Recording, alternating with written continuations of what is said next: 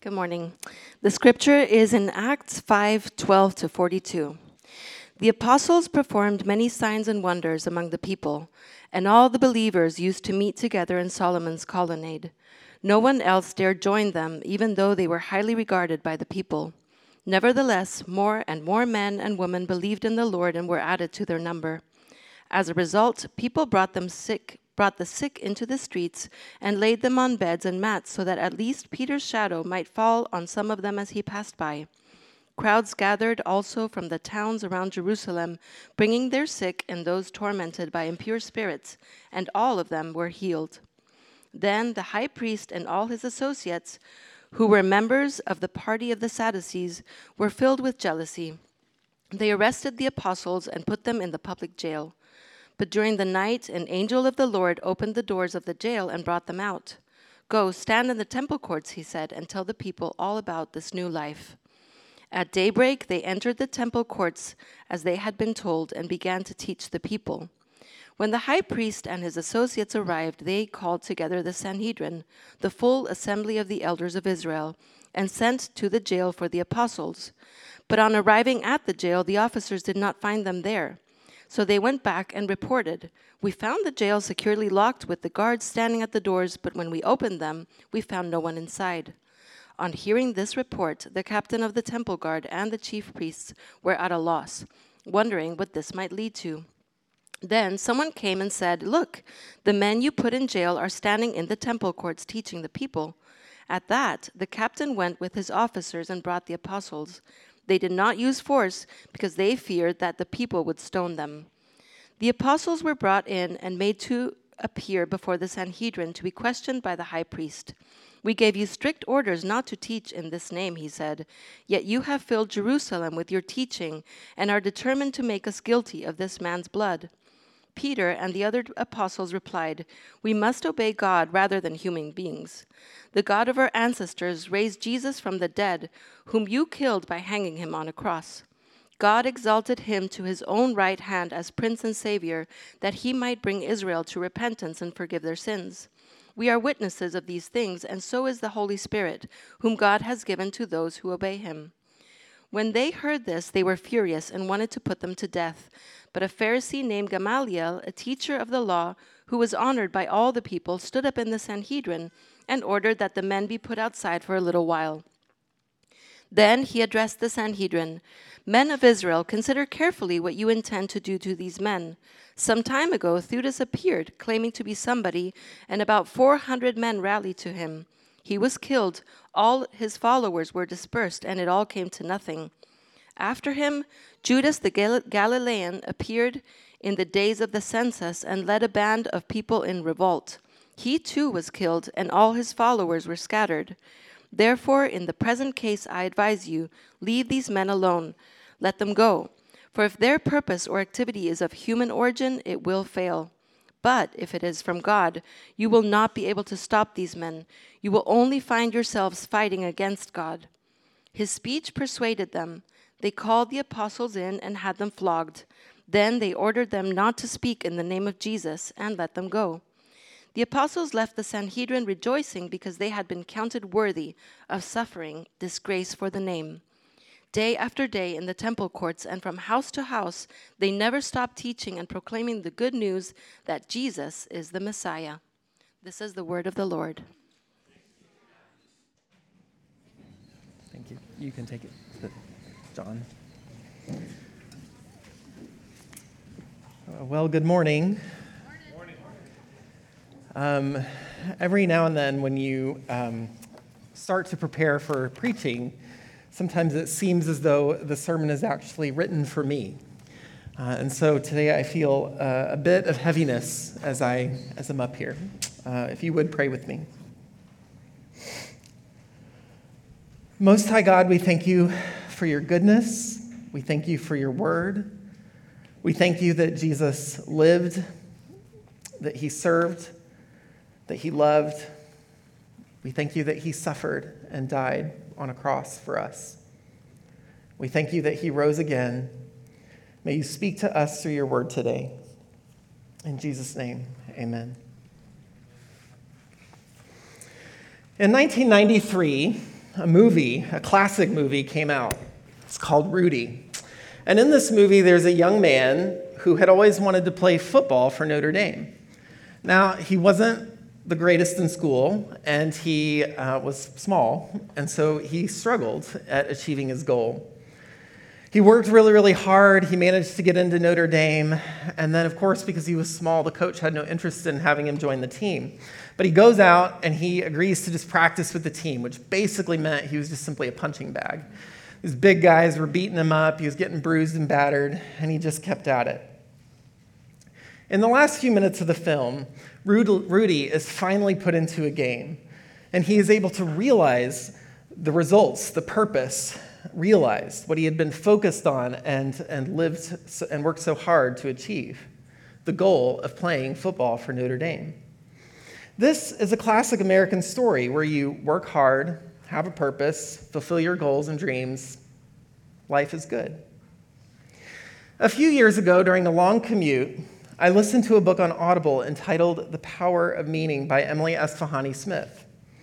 Smith studied psychology, and in her book, she describes how we are a culture obsessed with happiness, pursuing the best job, finding the perfect spouse, the most spectacular Instagrammable vacation spot.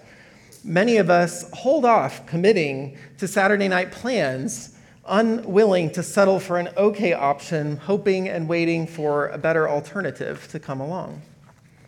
Smith argues that seeking meaning and purpose is more important and different from happiness. Her argument, in some ways, is nothing new.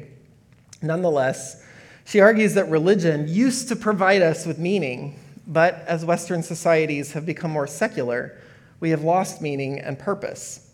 We have diverted our pursuits towards happiness, which tends to be ever elusive. According to Smith, this pursuit has actually led us down a path towards decreasing returns of happiness. Without finding something purposeful to do, people flounder, she says. An example she provides was describing how a person taking care of a dying loved one typically has an enormous amount of purpose and meaning, even if the reality of their circumstance doesn't really leave them happy. In the midst of their anguish and suffering, providing care and support drives them forward and motivates them. Interestingly, Smith goes on to describe all the various ways that we can find purpose and meaning in our, on our own, in light of our own individuality. In other words, we can find purpose, meaning, and belonging, according to Smith, through events and interests, things that interest us. Our life is as meaningful, as full, and wonderful as we choose to make it. There is something liberating in these ideas and thoughts. Indeed, we are a culture drawn to choice, individual choice, to the idea that I can create and make my own destiny. Tim Keller describes this secular line of thinking in this way You decide the kind of life that you find most valuable and worth living, and then you must seek to create that kind of life. The trouble is that most of the purposes and meanings that people in our society often choose to create have a shelf life. I fear it is only an illusion that we are able to create our own meaning and purpose. Graduating for, from college, for example, is a great goal.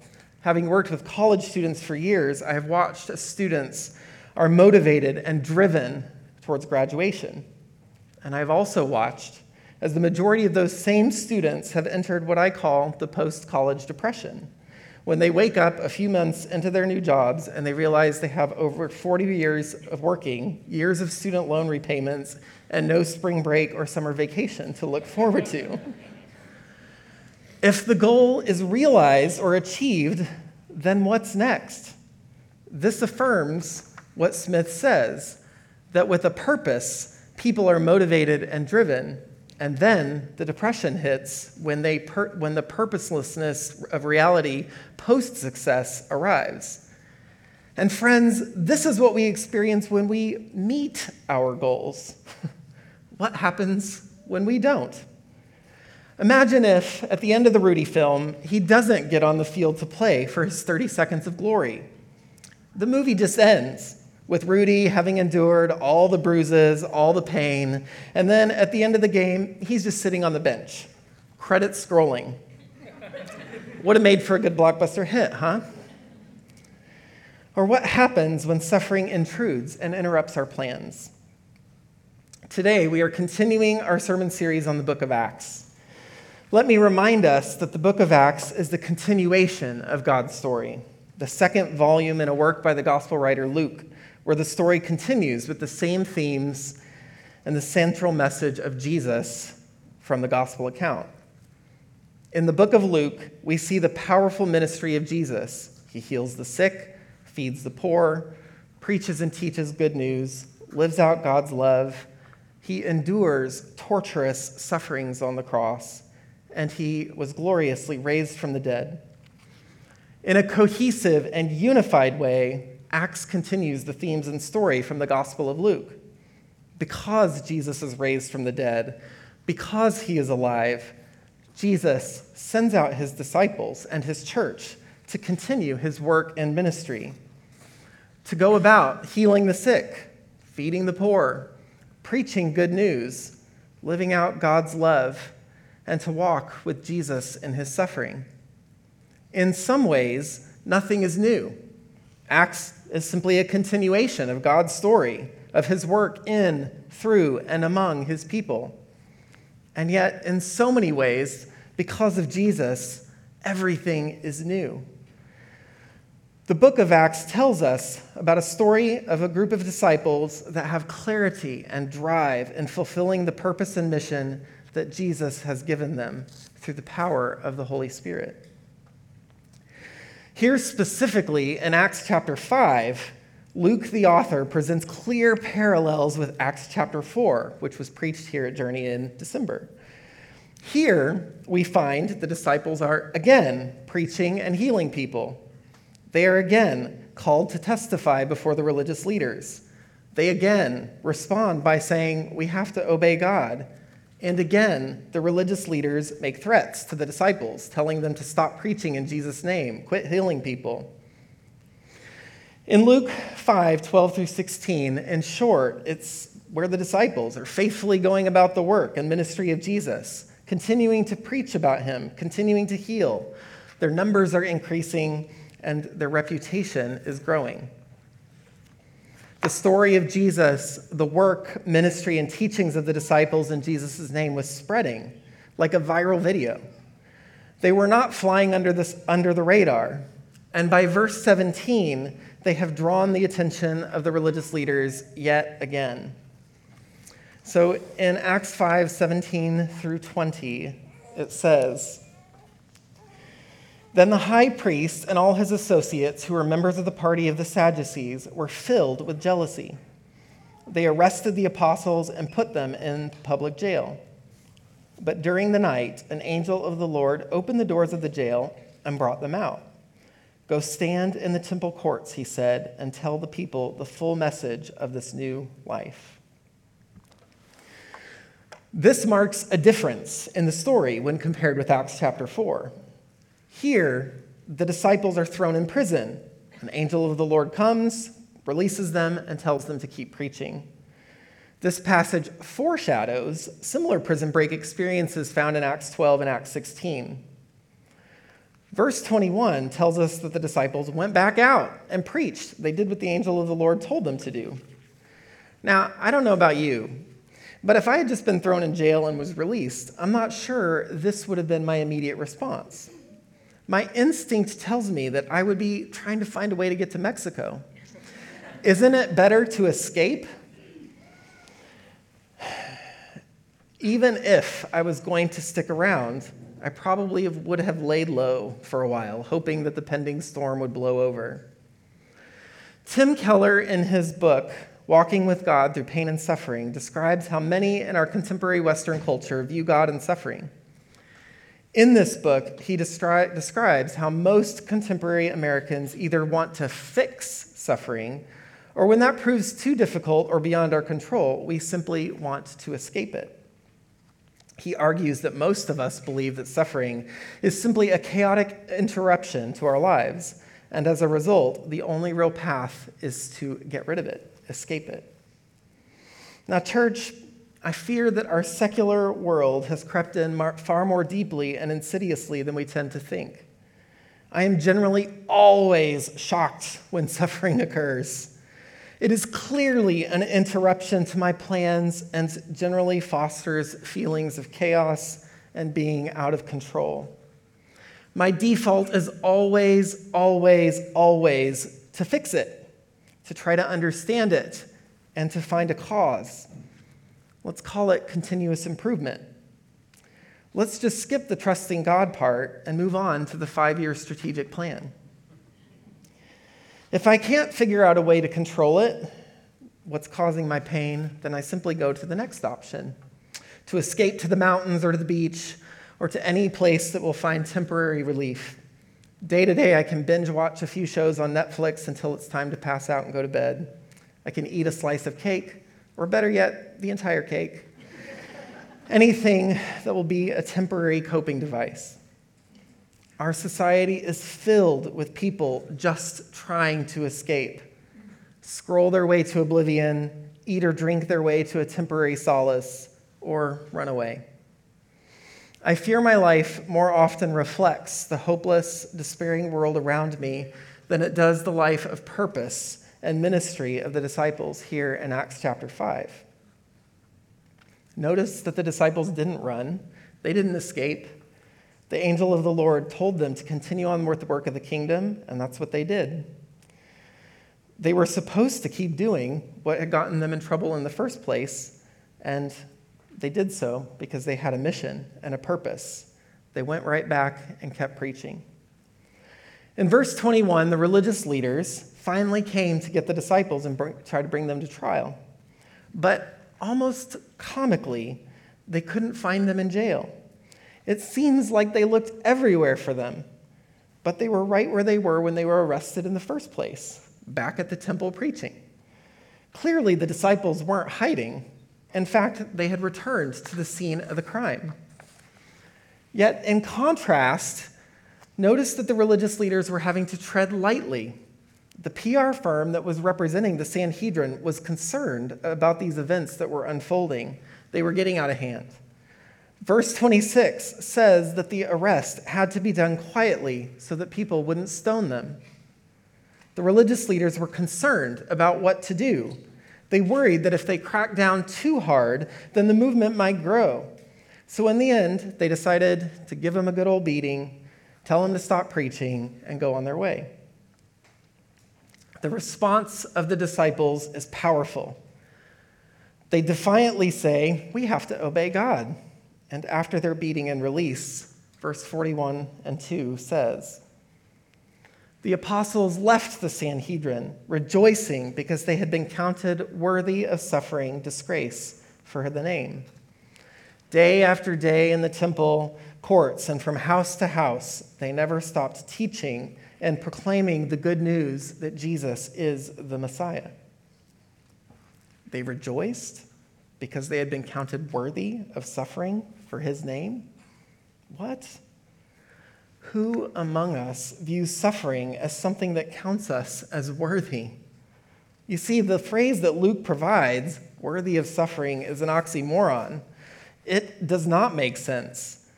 Most of us, even Christians, have generally accepted ideas from our culture that, that are radically different from the way of the cross, radically different compared to the purpose lived out by the disciples in Acts 6, Acts 5. I tend to believe that if I work hard and smart, it should lead to rewards, outcomes. Isn't that the way of the world? We tend to believe that following Jesus makes our lives better, more blessed, which is never fully defined, but I think for most of us usually means healthy, comfortable, happy. While in some ways Jesus certainly does make our lives better, and he does help us get through the day, I fear I generally view suffering as a horrible, unfair disruption to my happy, healthy, quiet suburban life. It somehow feels like a violation of the agreement I made with God, at least subconsciously. You know the one. I follow you, Jesus. You give me the good life.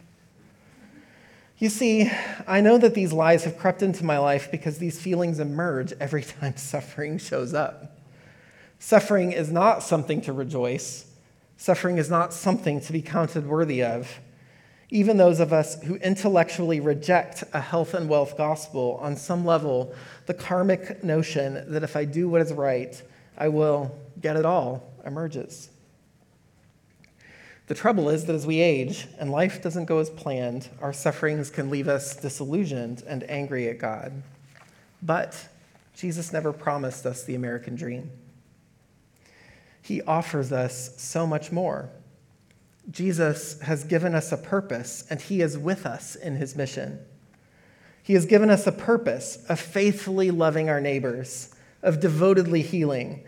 He offers us a purpose of feeding the poor, a call to foster belonging for those who are often left out. He gives us the task of faithfully presenting, revealing, and living out renewal, restoration, and redemption to a world that is simply trying to get away from it all. I fear that we, the church, have rejected the sufferings of the cross because they are indeed costly. But it has left us no different than those around us trying to escape, to get away. If we are going to follow Jesus, if we are going to participate in the hope that he provides, then we have to be willing to follow him into and through his sufferings.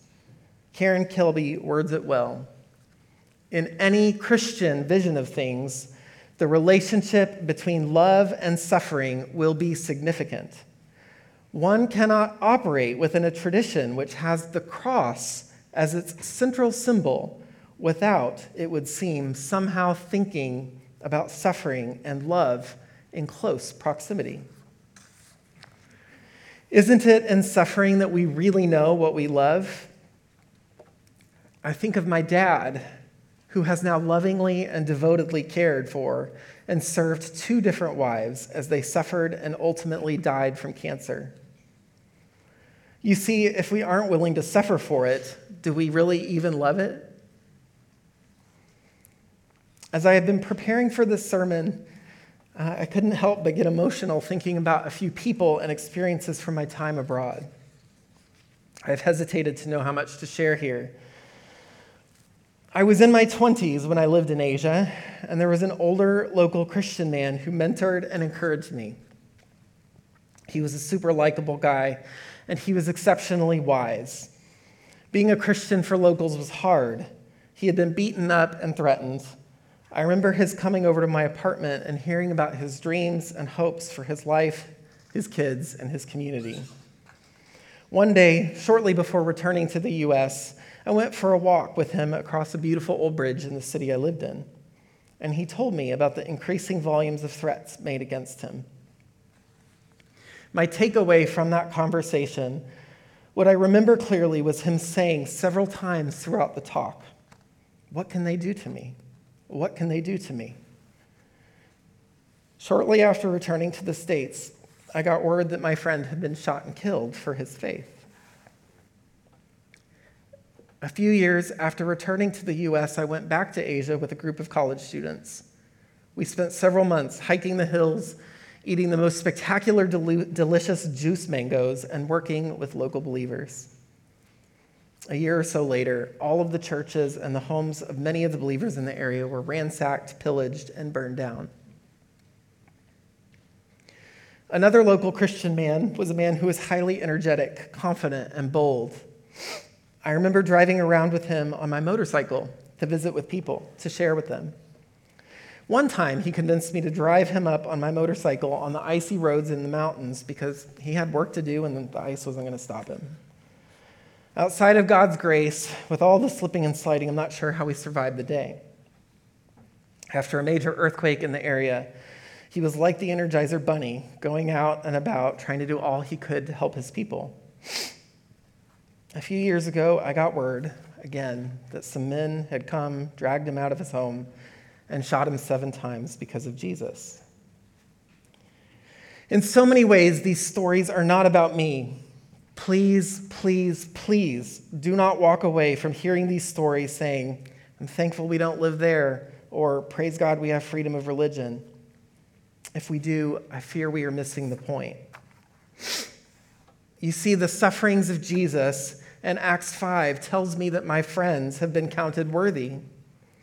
I fear it is we who have lost our way, not because we should run out and seek or look for suffering, but I do fear that we have lost our sense of purpose. I fear that we have fallen prey to the notion that following Jesus is somehow about us and what he can do for me, which in some ways mimics what Emily Esfahani Smith describes as pursuit of happiness. I am convinced this is why we are so often disillusioned or frustrated with God. We have bought the idea that we can choose or create our own purpose, bowing to our culture's idols of self realization and self fulfillment.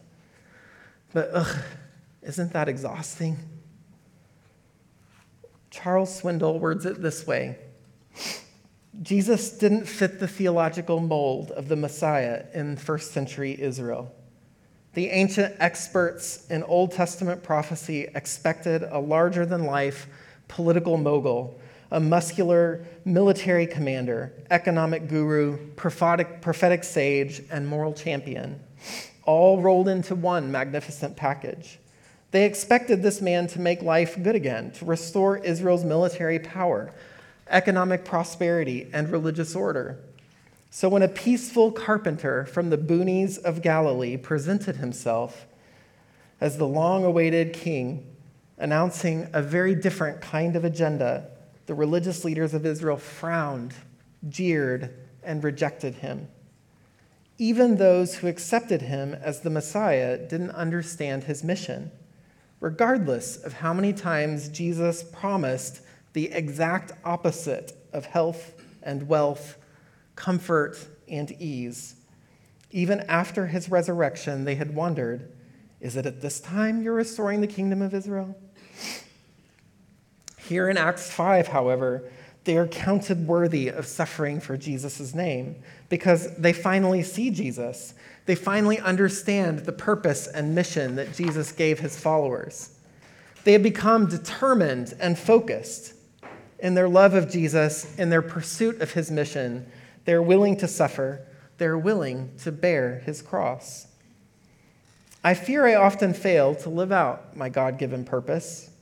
Sometimes it just seems easier if I had Jesus without the inconvenience of the cross, without that suffering bit.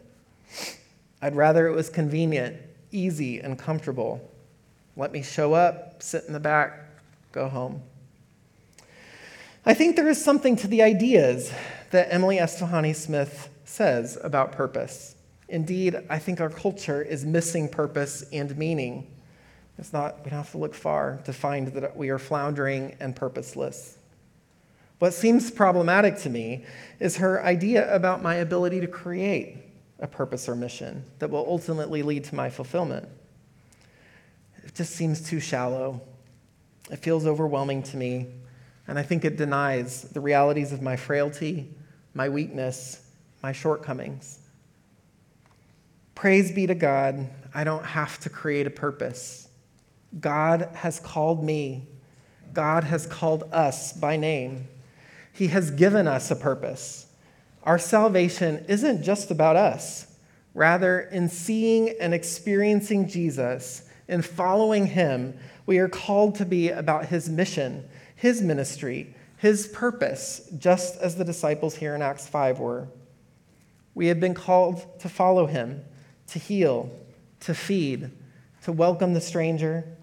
We've been given the purpose of speaking of good news, of living as a people of hope, knowing that the sufferings we may experience are known by a God who suffers, by a God who has a plan, a plan that we may not fully know or understand but a plan that is held by the hands of a faithful, loving, and with us God. It is my prayer that we, the church, would rediscover our God given purpose and mission, that we would be willing to follow Him into His work and purpose. And when we encounter suffering, or when the outcomes we hope for aren't immediate re- immediately realized, May we truly follow Jesus, who has suffered and died for us. I'd like for us to close today with a prayer, and this is a, a liturgy, it's a congregational involvement. It's going to be on the screen if you would stand with me. This is from a liturgy of praise to Christ who labors through his people. If you would read the lines following the phrase church. Let us, in your love and in response to your love, now lovingly undertake all labors to which you have called us, whether those labors in themselves are small or grand, visible or hidden, lauded or overlooked, rewarding or costly, a seeming drudgery or a perpetual delight. Be always at work in us, among us, and through us, O Christ.